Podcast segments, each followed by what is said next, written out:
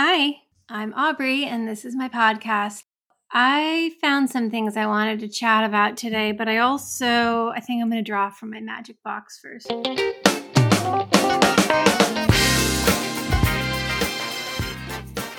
I put it here in my nicely organized desk area in a place where I could easily access spontaneity and surprise. Surprise! I'm going to pick three cards because I make fun of myself for having a magic box. It's another one. I'm going to do another one because 3 is the magic number. Okay, let's see. Okay, I don't really believe in this anymore. Well, I don't know. So I wrote, stop working on yourself. This should have started with, for Pete's sake, stop working on yourself. You're already whole and perfect just the way you are. That is true, actually. There is nothing you need to have, do, or think. Do I agree with that now? I guess in theory, I agree with it. Yeah, we are whole and perfect, but we sort of gum up the channels by not thinking that we're whole and perfect, thereby making ourselves sort of messy and broken acting and disjointed and chaotic and complex. We are whole and perfect underneath all the thinking. So I do believe on that. What else did I pull? The other thing I pulled is, this is what the card says. And I really like this idea. Every moment is an opportunity to ask, what am I missing? What am I missing? There is an opportunity to learn something in every single moment. And it's just a matter of noticing it and catching it. Everyone and everything is a teacher. Well, I do love that, don't you? First of all, it's implying that curiosity is the way forward through everything. Secondly, it's implying that we're never going to get to the bottom of learning it all, so take that stress and pressure off of our shoulders. And thirdly, how freaking fun is that to learn everything in every moment, just to notice and be aware and see more in every single moment. I love that. I freaking love that. It can make a dog walk actually enjoyable. You know, I'm going to put this back in my magic box, and maybe I'll pull them again some other time. This is an Alan Watts quote I pulled. Alan Watts, life is not a journey. Me. Oh, I'm talking to Alan Watts. Wait a second. What? Alan Watts, life is not a journey. Me. You are a journey. There is a journey inside yourself, and when you take it, Aubrey, when you take it, play yourself like a musical instrument. That is embarrassing. That's like something I would write in 6th grade, poem about play yourself like a musical instrument. Did Alan Watts say that? Life is not a journey. I'm going to look this up. Hang on.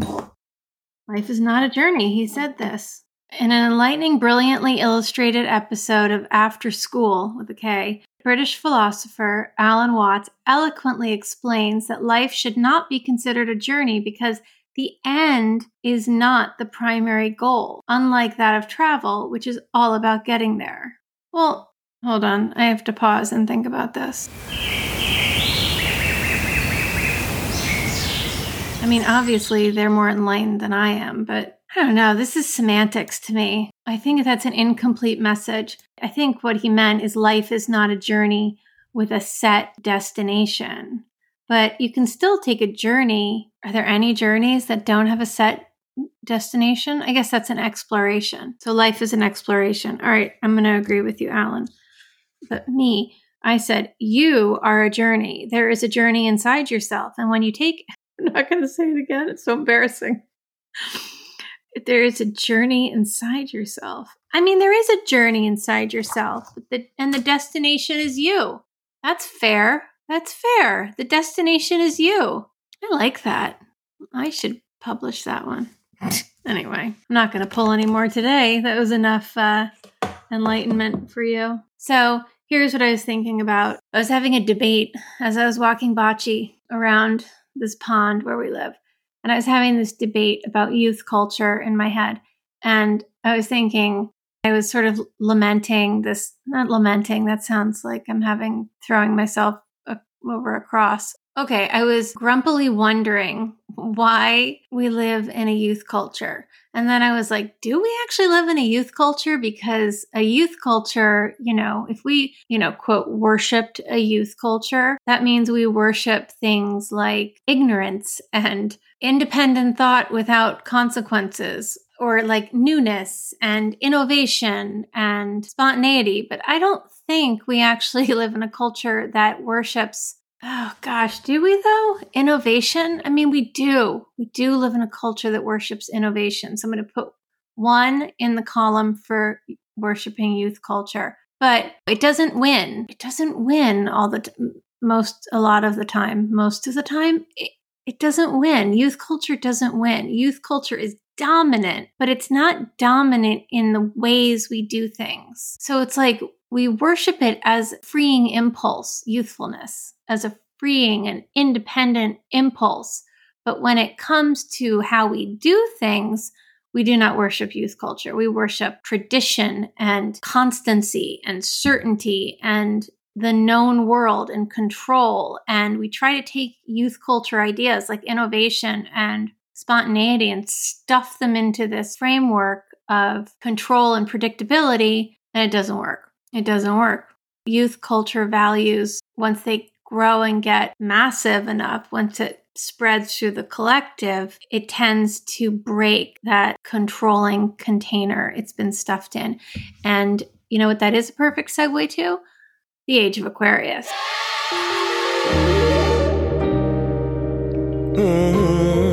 Pluto has been in Capricorn since, I want to say 2008, and it is finally moving into Aquarius. So now we're going to have Saturn and Pluto in Aquarius, which is really turning over the soil and breaking down old controlling structures and kind of building things, building our world around these more youthful cultural ideas. Oh, cultural, ribbit.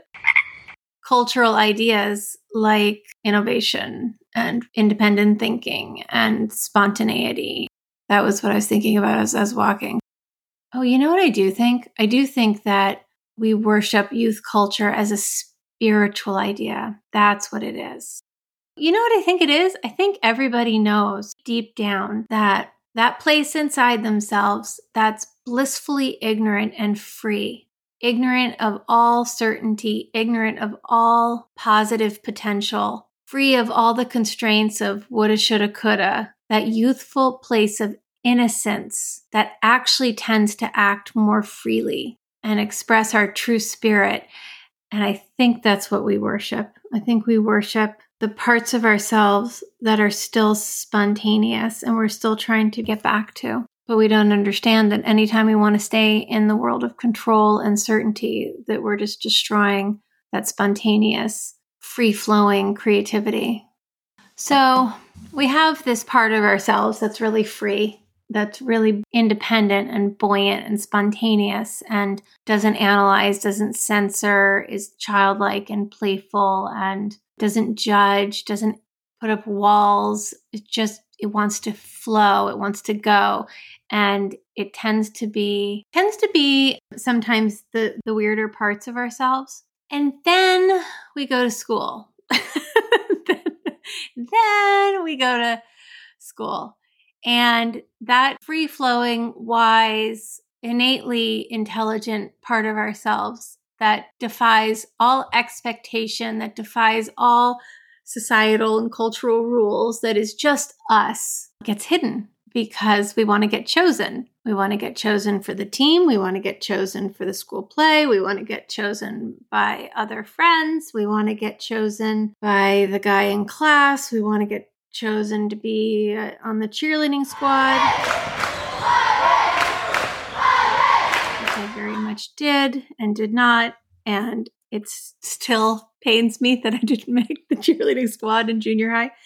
And we want to get chosen to have good partners on the bus. We want to get chosen extracurricular activities. We want to get chosen to get into a good school after high school. Then we want to get chosen for a job. So we have this part of ourselves that gets hidden. It becomes our secret self. I think the idea of not getting chosen is the threat. So a long, long time ago, maybe 2 decades ago, I talked to this psychologist, and I believe it was a psychologist who wrote a book about how our memories are stored in our cells. They actually discovered and could prove where different memories were actually stored physically in our cells. And I cannot even begin to find this book or recall what it is. But if anyone wants to know what it is, I can dredge it up. So you can always message me. But right now, it's not in my brain. Anyway, but I talked to the psychologist who wrote this amazing book, and he was talking about people who perceive threats in the world, sort of persistent threats to our own self-worth and feeling that we're loved and safe and secure. And so we have these threats in the world, other people that threaten that aspect of ourselves. And he told me the amoeba story, and he said, in lab experiments, they would put an amoeba in a petri dish, and then they would put a toxin in the same petri dish, not close to the amoeba, like on the other side of the petri dish. And that toxin, the amoeba would perceive that threat, and to defend itself, didn't like shy away from or crawl up the side of the petri dish. It moved towards the toxin and ingested it. It ate it. It took it into itself so that it was no longer a threat from the outside. Now, when I heard this, my jaw was on the floor, because it explains how we create these, the buzzword of the day, stories in our minds about ourselves. We ingest these threats. We take in these stories, and they become part of us, because if they're not outside, then they're not threatening us. If it's inside, it's perhaps more controllable or coming from a known source. It becomes our story. We take ownership of this threat. You could go on and on and on, and into like the analogy between what an amoeba does to neutralize the threat and what we do to neutralize threats. So then I was thinking about getting chosen and how we sort of ingest these stories about worthy parts of ourselves and how much we deserve to be chosen. And so we hide these parts of ourselves away,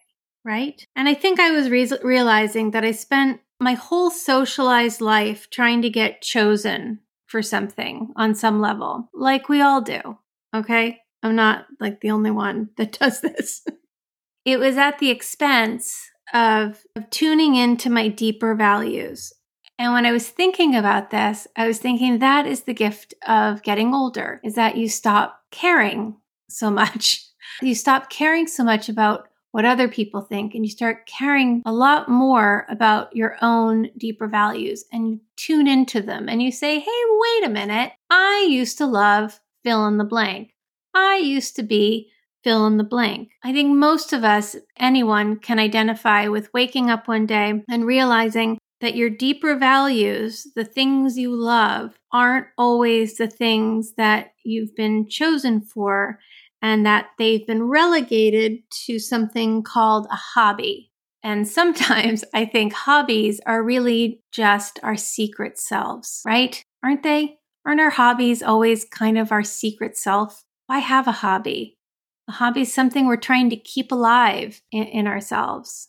Now, that being said, I'm not sure. I'm not an analyst, but, it's interesting to think about what might somebody be keeping alive by collecting things for their whole life. Or how about starting something, like starting to collect something later in life?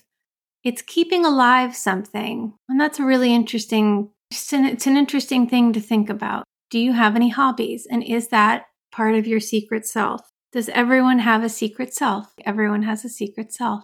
So I declare today National Secret Self Day. I think to be happy, we have to find expression and avenues for our secret selves. For some people, that might mean beyond having a hobby. Sometimes having a hobby is the consolation prize of expressing our secret self. I'm going to cough. I just had to cough up my secret self. It's out now. I think that's why I love oracle systems and astrology, intuition, reading between the lines, energy work, because there are ways that we can contact our secret selves. Those secret selves are really important. They're parts of ourselves that are magical and precious and really valuable. And they're us. We hide it away and we have to make sure we excavate those parts of ourselves because they're part of our aliveness. And I feel strongly about that. And I'm going to go out into the street and march on that right now. No, I'm passionate about it. I don't use that word too often, but I am passionate about the necessity to bring more of ourselves into our everyday life to come alive. So that's why I do astrology. It speaks to all the parts of ourselves. And when you have an astrology reading with me, you can't hide. No, I'm kidding. I'm compassionate. I don't out anybody, but I definitely appreciate everything I see. And sometimes, we're blind. We have blind spots about who we are and what we are. And sometimes we forget. Sometimes I forget. Like, oh yeah, I used to do that. Or, oh yeah, I used to be that. Or I want more people to come alive. I want more people to feel vital and alive and to feel like it's safe to pull out their secret selves and live with them front and center. We need more weirdos too in the world. Good Lord. If we had more weirdos in the world, if we had more freaks and weirdos, nobody would seem weird at all. No one would be shocking or alarming. Everyone would just be interesting. All right, so this is National Fly Your Freak Flag Day. Whip out your secret self. I think I have by doing this podcast. I think I'm headed towards full disclosure here. Who the heck does this? Who does this? I mean, I know millions of people do it. I mean, you got to be a little wacko to think, oh, this is a great idea. That's it. Go be weird. All right. I love your weird self. You should too. All right. Bye.